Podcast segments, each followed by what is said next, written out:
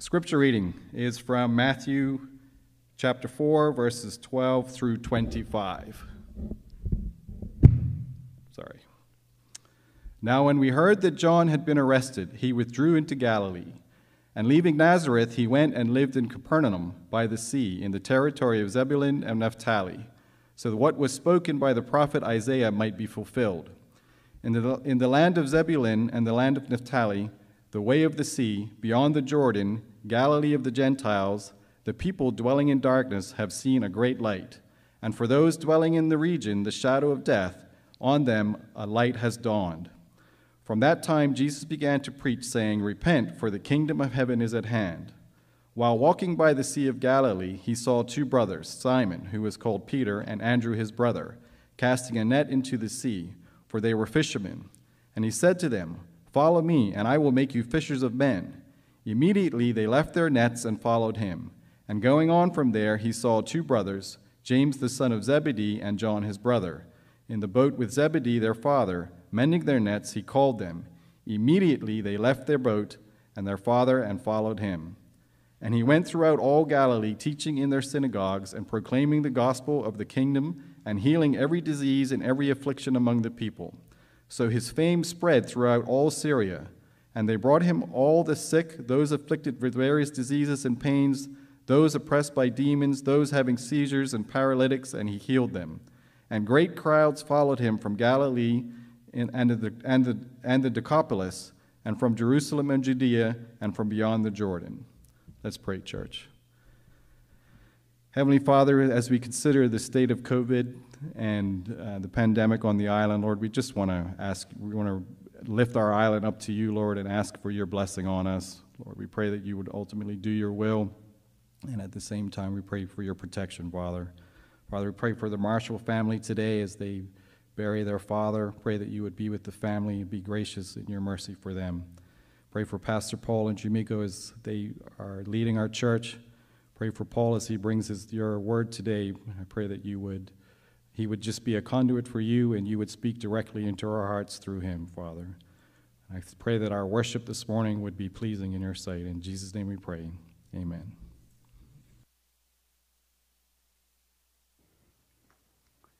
Good morning. Well, it's good to be seen by you this morning.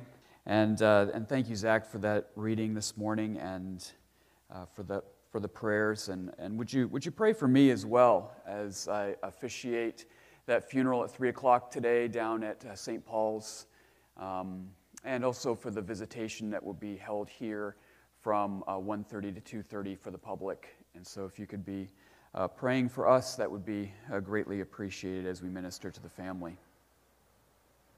Well, this is still this isn't ideal, is it? It doesn't have the same excitement of when we, when we gather together in person.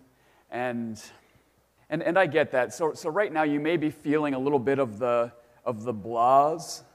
You know, oh man, another, uh, it's only been two, but another online service. That's what it feels like to me. Another online service, it's only been two. Well, it still feels like that. And so, uh, so Lord, let's just, let's just pause for a moment and, and let's just ask the Lord to help us to, to see Him as we look into the pages of, of His Word and, and to just take away those blahs, to, to help us to feel a, a level of freshness and excitement.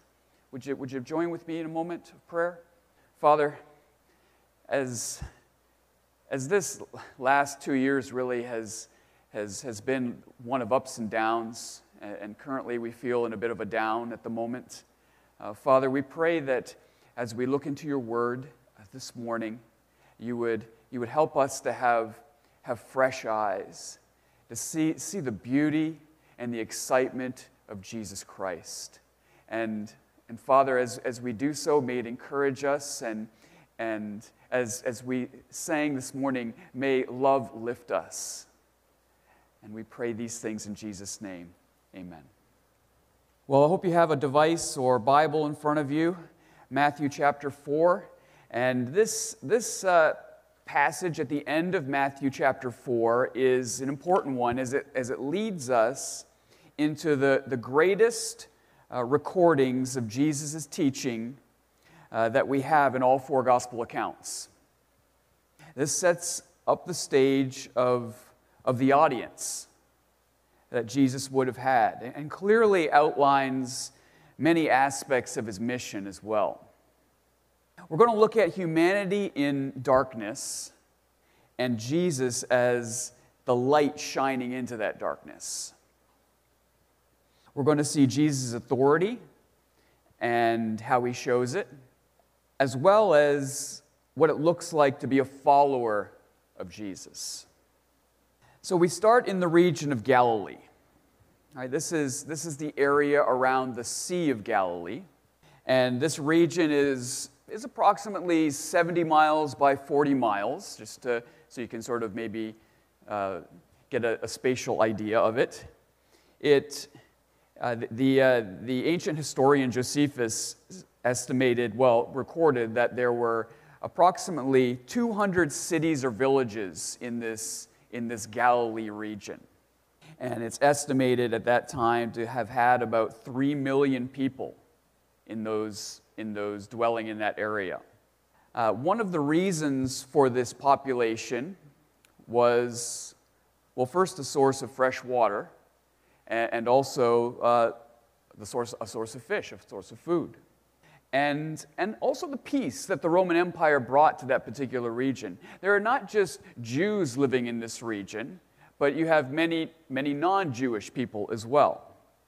We're told that, that Jesus is here because the prophet Isaiah had been told this by God. It's found in Isaiah 9, and, and the passage is all about the Messiah or, or the coming king, and, and that, that coming king is the mighty God. So these Old Testament quotations, and that's what, we, we, that's what Zach read there uh, to start off the passage, these Old Testament quotations are, are important because they help us to see Jesus not as some new concept of the day, but the fulfillment of what God had promised long ago. God's plan for humanity's rescue is, is unfolding. And here's the words of Isaiah that Matthew quotes. It's in verse 15 and 16 of Matthew chapter 4. The land of Zebulun in the land of Naphtali, the way of the sea beyond the Jordan, Galilee of the Gentiles. The people dwelling in darkness have seen a great light. And for those dwelling in that region, the shadow of death, on them a light has dawned. So the people here are described as dwelling in darkness. And, and that darkness, we're told, is associated with death, right? The shadow of death. So this, this area, again, is that combination of of both Jews and non Jews. So, so it's, it's not, this isn't a condemnation on, on a particular group of people. Okay, it's not just like, okay, yeah, the Jews aren't condemned, but the non Jews are condemned. No, in this region here that, that's, that Isaiah gives prophecy about is, is, is a mix of people uh, of different nationalities. And so, so it's a condemnation on all humanity. The, the concept of humanity dwelling in, in darkness is actually a biblical theme that, that begins back in, in Genesis chapter 3. But it goes, it goes deeper than, than just the wickedness that we often see on, on the news. Our, our hearts, our hearts are darkened. That's, that's, that's our inner being, right? That's, that's who we are. We, we, there's, a, there's an element of darkness to us. But that makes, that makes sense, though, doesn't it? I, I feel like that makes sense because perhaps, perhaps you've personally experienced when, when you do something that you can't believe you, you actually did. And, and you, you, you didn't like it at all. And so, so after you did it, you know, you, you responded uh, you responded with, well, well that's, that's not me. Or, or I, I just don't know what came over me. The, the reality is that that is you. That is you. right? What, what's, what's in your heart comes, eventually comes out. And that's you, but that's also everybody else. So, so you're, you're in broad company too. But when Jesus comes on the scene, we're told a great light shines into that darkness. Now, now think about light just generally. Think about light shining into darkness. You know, as I kind of considered that, there were, there were three things that came to mind. Okay? It, first of all, it, it grabs our attention and it draws us in, doesn't it? I don't know if you've ever been to, you know, like a theater production, but, but they, use, they use lights to their advantage, right? Like spotlights. They'll shine a spotlight over here, and what happens? Well, you don't, you don't look the other way. You automatically turn and you focus on that particular spot that's illuminated. Secondly, it, light shows us what's really there. Right? We, we can't discern correctly in the dark. It's, it's only when, when you know, we flip on a light in a room that we can navigate you know, around the furniture. Right? Unless you've memorized it, like I'm sure some of you have in your own homes. But if you're in someone else's home, you turn on the light so you can see where you're going. And thirdly, it, it, light also gives us a, a sense of comfort and warmth. Hasn't it? There's, there's, there's, there's a fear and, and uncertainty associated with darkness. And, and light dispels that, it takes it away. Boy, this, this is really a beautiful picture of, of Jesus himself. Right? He, he, he gets our attention, He draws us in, He, he shows us what's really there. He gives us that sense of warmth and comfort. Now, now look at verse 17. From that time, Jesus began to preach, saying, Repent, for the kingdom of heaven is at hand. So here we have Jesus continuing the, the message of John the Baptizer. Right, in, in the temptation account that we looked at last week, uh, we saw that Jesus proved that he was the light by passing that, that initial testing time, showing that, in fact, in him was no darkness at all. He, doesn't, he doesn't succumb to any of the temptations. Now, now, you might be wondering why Jesus maybe didn't change his message from John's message. Right? John said, you know, the kingdom of heaven is near. Well, Jesus, if you're the king, why don't you just say, well, the kingdom of heaven has come? Well, even though the king is here, the, the kingdom is still not yet. You have to enter the kingdom. And Jesus must lead his people into that kingdom. And so to, so to say it's here is, is premature. This gets us thinking about the, the ancient nation of Israel. You know, it was, it was not Moses that led his people, God's people, into the promised land. Right? Mo- Moses led them around in, in the wilderness wanderings for 40 years, but, but he didn't lead them into the promised land. It, it was, uh, it's interesting that Joshua is the one who leads them across the Jordan River into the, the land that God had promised for them. It, it's interesting because, because the Hebrew name of Jesus is, is the equivalent, is the English equivalent of, of Joshua. Jesus is seen as, the, as that new Joshua who will lead his people into the new land, into the coming kingdom. Right? That, that's, that's what he's doing. He's, he's, he's the Moses who delivers them out of slavery, but he's also the Joshua who leads them into the kingdom. Now let's see how Jesus, the, the light of the world, shines, as well as the responses from the darkness. Let me read you verses 18 through to 22. While walking by the Sea of Galilee, he saw two brothers, Simon, who was called Peter, and Andrew, his brother, casting a net into the sea, for they were fishermen. And he said to them, Follow me, and I will make you fishers of men. Immediately they left their nets and followed him. And going on from there, he saw two other brothers, James, the son of Zebedee, and John, his brother, in the boat with Zebedee, their father, mending their nets. And he called them. Immediately they left the boat and their father and followed him.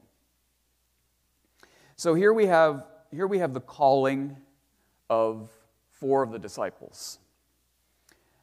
The response seems fairly radical, but it's not, I want to, I want to just tell you that it's not a blind faith that's sort of exhibited here. Right? Jesus, as we've seen, has already been in the region and was preaching and teaching the gospel. The, the writer, the gospel writer Luke actually associates their calling with a miraculous set of um, catch of fish, which is, which is might, maybe what Matthew is alluding to when he says that James and John were, were mending or repairing their nets, perhaps from that miraculous catch of fish. These, these four fishermen had most likely seen the miraculous from Jesus and heard him teaching. And so the call to follow him has, has a little bit of weight behind it. The phrase, follow me, is, is literally come and get behind me. Right? That's, that's what it would be translated literally in the, in the original language. The, the meaning is to follow, but, it, but in the larger context, it's to become his pupils. Right? If, if Jesus is the Messiah or, or, the, or the king, the only position is, is behind him. The, the invitation was, was not to become his partners or part of a consultant board of advisors. I think that's often how, how we can look at Jesus. Yeah, I'll, I'll, I'll follow Jesus because I need some, I need some better luck, and, and perhaps he can give me a few pointers on life. No, no, he, he is king. And, and if you want him in your life, you have to get behind him and let him, let him lead as he has the authority over even our own lives. Now, that, that may seem like a scary thing, but consider that this king is also our creator. He made us, he, he knows us, he knows how we're wired, and, and he loves us so we can we can trust him. And I'm, I'm sure it was scary for these, for these four men Peter, Andrew, James, and John. Right, they were being to ask, they were being asked to leave their, their professions and, and their families and homes for an extended period of time. But they were going to undergo three years of training under Jesus to become, in his words, fishers of people. Just like how Jesus was, was shining into their lives and, and calling them and, and, would, and would transform them, they would learn to shine the light of the, of the good news of Jesus Christ into the darkness of the world and catch people up into the kingdom of God. But even but even though the choice to follow Jesus is, is a little frightening, the alternative to reject his call is even more frightening. Think, think of what they would miss out on if they had rejected this call.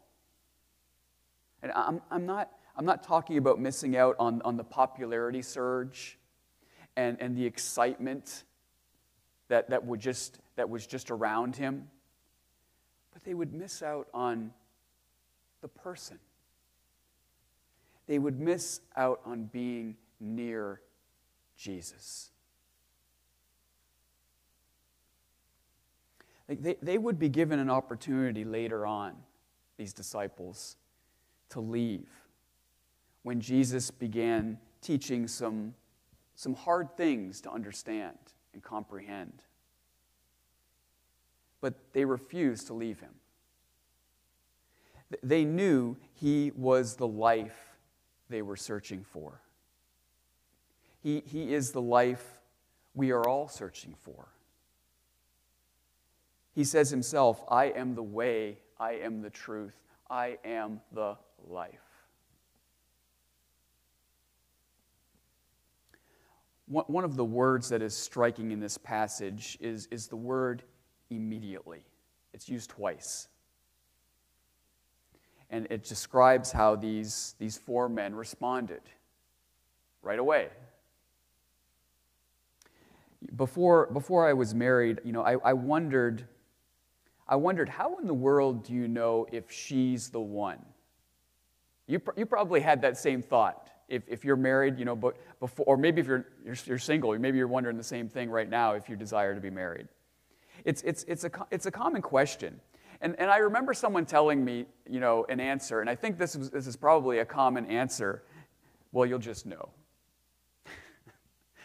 it, it, doesn't, it doesn't give a lot of like peace when, when you just know. That's all you're going to say? You'll just know?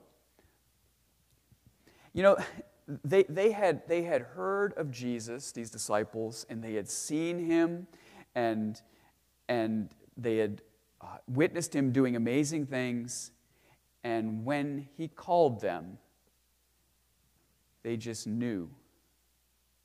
They just knew. And that's why they acted immediately. Perhaps, perhaps you're considering the person of Jesus and, and his teachings and claims. You know, I'm, I'm not asking you to rush a decision to follow him, but I am asking you that when you know, respond. Respond immediately. Because there's a lot that will want to hold you back from following Jesus. But don't let anything hold you back from the greatest treasure that you can ever possess in this life. Because it's the Lord Jesus Christ Himself. The, the next paragraph tells us another way people respond to the light.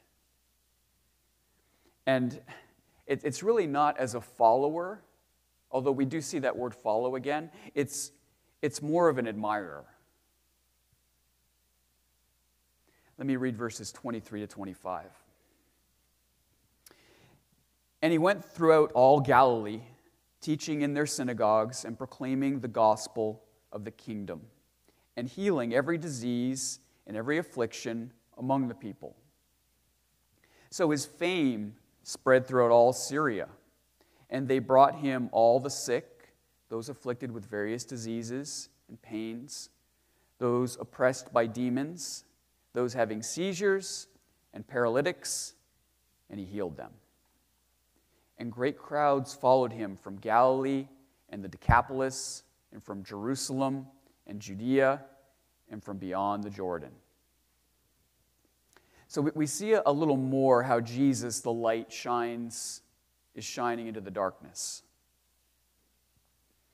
Jesus goes all around the region of Galilee teaching in the synagogues. Now, the synagogues are, are meeting places for Jews to, to pray, to worship. And Jesus would go into these places and proclaim the good news of the kingdom of God. Right? That, that is, the kingdom is near because the king has come. And you need to turn and follow the king. He would do this by, by opening up the scrolls of the Old Testament, right? There's no New Testament yet, and show how they were pointing to him as the coming Messiah or King. He would also teach them about God and the kingdom of God, but, but unlike the scribes, he would teach with his own authority. Right? He didn't quote the current teachers of the day, right? The, the current rabbis. That was, that was the popular thing. If there was a prominent rabbi, you quoted that rabbi in your teaching. He taught with his own authority. But that authority never went against the Old Testament writings, but instead shed further light on them. And we'll see that as we get into the, the famous Sermon on the Mount. But further, he was healing people with every disease and affliction. People would bring their loved ones who had diseases, pains, seizures, paralysis, and he would heal them. His authority extends to areas that a teacher didn't have. We also see that he had authority over the demonic as he healed those who were oppressed by evil spirits. Word had spread about Jesus, and people were coming from as far as Syria, right? That's from, that's from the northern part above the Sea of Galilee. They were coming to hear him or to be healed by him. And Matthew describes many crowds following him. That's, that's, that's, there's that word again follow. Right, they, they see Jesus, that light shining in the darkness, right? The, that, like that spotlight, it's got their attention. But it's the general crowd following now, not specific individuals like Peter, Andrew, James, and John. And when Jesus starts to teach some difficult things to these many crowds, the things that are hard to understand, they leave. They no longer follow. They will forget about the authority he has over all sickness and disease, and they will turn back and go their own way. Are you following the crowd and, and its whims and trends that change like the wind? Or are you following Jesus, the person? That, that's still his invitation today, and, and that's still a daily decision that you have to keep making. Here's, here's the problem Here's the problem with light darkness doesn't like it. John says it like this in, in John's Gospel, verse, chapter 3, verse 19. People loved darkness rather than light because their works were evil. That, that's quite the verdict, but, it, but it's true. We, we don't like the light when we do something wrong because it gets seen and, and, we, don't, and we don't know what to do about it. Because, because that light just seems to only condemn us. Look what you've done. You, we can see it now. The real, that reality that reality, that condemning reality that we feel when, when the light shines upon us, when we do something wrong, that reality is why the cross is so beautiful to us as followers of Jesus.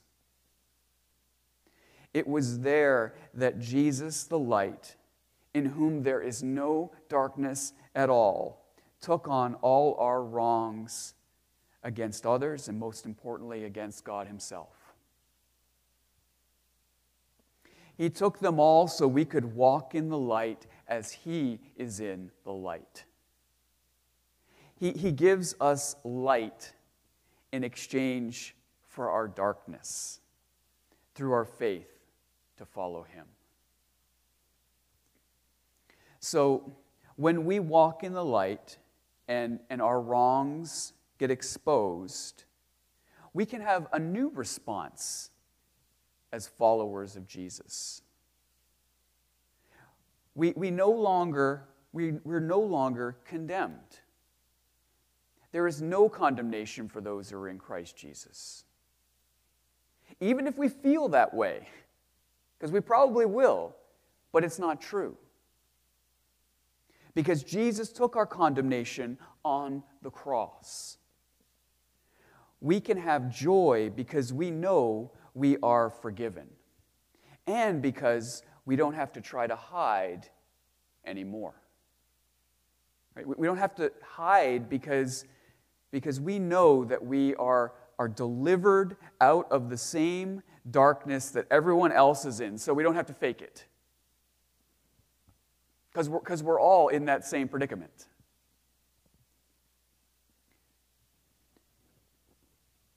We, we try to fake that we have it all together and that we never mess up. And that's miles from the truth.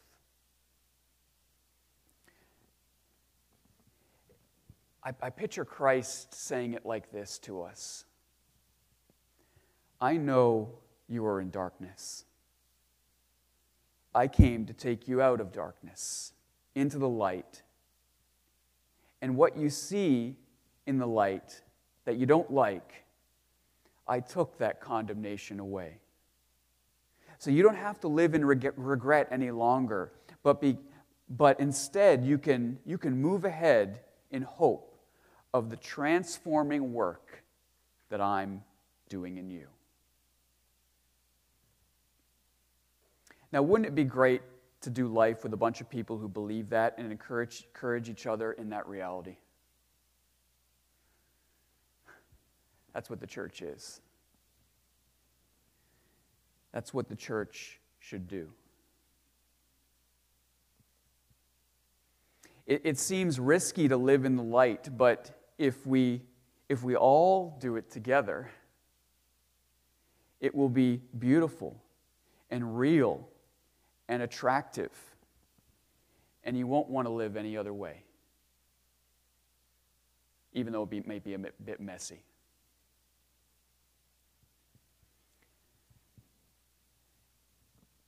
But it's worth it to live in the light. Let's pray.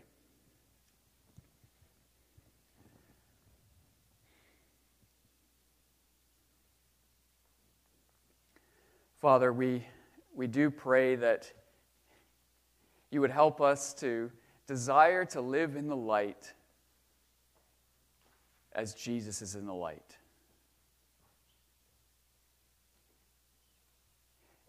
And that we may do it together as a church.